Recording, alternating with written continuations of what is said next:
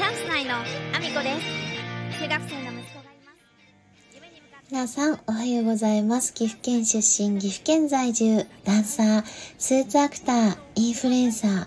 ケントマリプロデュース、チャンス内のアミコです。おはようございます。本日もアミコさんのおつむの中身をダダ漏れさせていきたいと思います。よろしくお願いします。本題に入る前にお知らせをさせてください。4月22日、福井県福井市内、柴田神社から西光寺までの甲冑行列、北昇勝家行列に、皆の国の舞姫阿美子が初姫役で参戦させていただきます。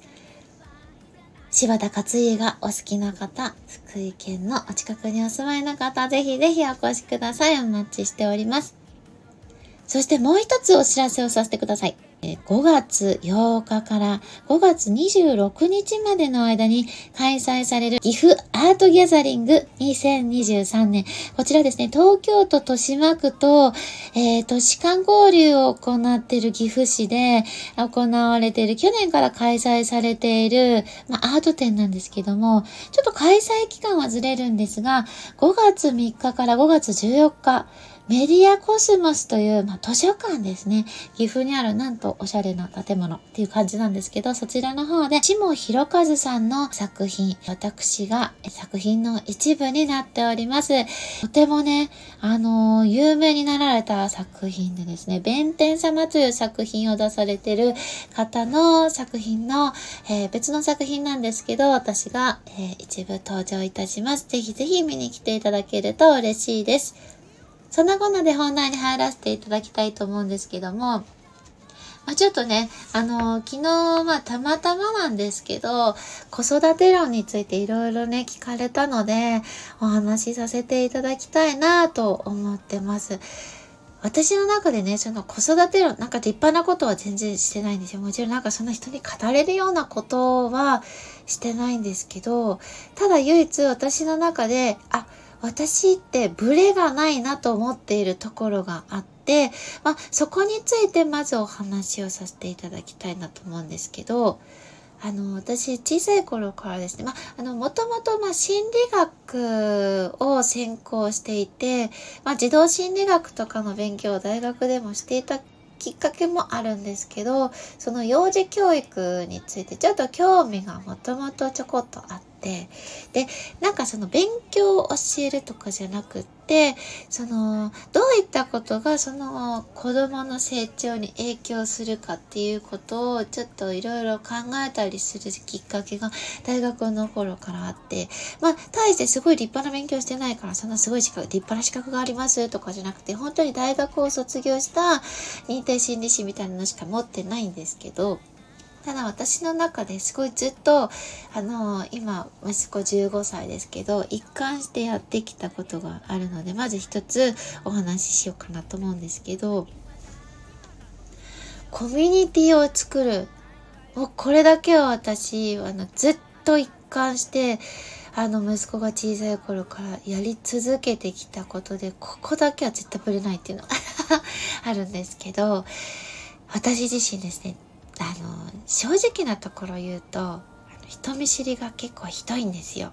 なんか自分から積極的に初めましての方にこう会話でズケズケと喋れるタイプではないし、会話ね、そんなに得意でもないんですよね。結構赤面症なところもあったりして、そんなに、あの、その、喋ったことない方に喋るとか、本当にね、親しい人のうちの親しい人、一部の人にしかこうペラペラ喋らないんですよ。こんだけね、あの、ここでは喋ってますけど。私の中で一番心配していることが、コミュニティって一つの空間だけに絞るのは絶対いけないって私は思ってるんですよ。あの、まあ、よく、まあ、代表的に言われるのは、いじめを苦にこう亡くなる子供が、まあ、結構日本は多いと思うんだけど、私その原因の一つとしてコミュニティを一つに絞ってることがすごく原因だと思ってて、私の中での答えだけどね。そのコミュニティっていうと、あの子供たちって、まあ、例えば幼稚園生の子だったら幼稚園とか保育園。で、小学生だったら小学校。中にはもっとね、その小学校の中の自分のいるクラスだったりとか、ね、あとは中学校だったら中学校。その一個のコミュニティの中だけで生きてるっていう感覚に陥らせることは非常にリスクがあると私は思っていて、子供たちってその一個のコミュニティの中が全て、世界の全てだと思ってしまうと思っていて。で、そうすると、その世界で何かトラブルが起こると自分の居場所を一気に失っちゃう。で、自信をなくして前に進めなくなったりとか、まあ中にはね、もう悪化してしまう子もいると思うんですけど、私はそれがすごく嫌で、小さい頃から絶対にコミュニティは一つに絞らない。幼稚園には行く。別になんか行かないとかはしないんだよ。そこにはは行くけど、そこ以外に、例えば、習い事に行かせたりとか、英語教室とかね、ダンスとか、その、何が得意だからこうやらせる、将来のためにつながるからやらせるっていうことももちろん大事だけど、コミュニティをその幼稚園の子たちが習いに来てる場所にしないんですよ。幼稚園の子たちとか、その本人がいるコミュニティから離れたところに習いに行かせたりとか、ボランティア活動に出るときに息子も連れて行ったりとか、私自身がフラッシュモブとかもやってたから、そのフラッシュモブとかね、本当に、あの、やりたいっていう気持ちだけの中の方で集まっているところに連れて行って、別にそこでね、フラッシュモブの練習はさせないっていうね、別に、あの、出ても出なくてもどっちでもいい。ただ、そこに来ている子供たちと自由に過ごしてていいよっていう形で連れていくと、そこには幼稚園とか小学校と、まあ世代も違ったりするからね、自分がいつもいる場所にいない子たちと関わったり、大人と関わったりっていうことがすごく多かったんですよね。何かそこの幼稚園なり保育園小学校なりあのそこでトラブルにあった時ってそこの空間になかなか入り込めなくなっていくっていうことが起こったりするんですけどうちの子の場合それがやっぱりなかったかなっていうふうに思うんです。今の時点までですけどもちろん。15歳までしかわからないけど。ただその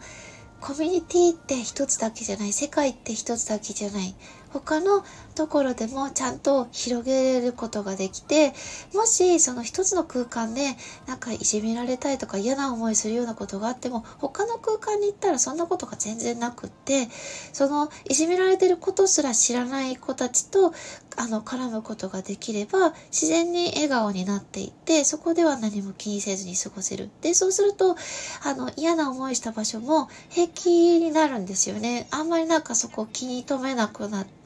まあ、僕にはちゃんと他にも空間があるからって思ってる子ってエネルギーを失うことがないんじゃないかなっていうふうに思っているので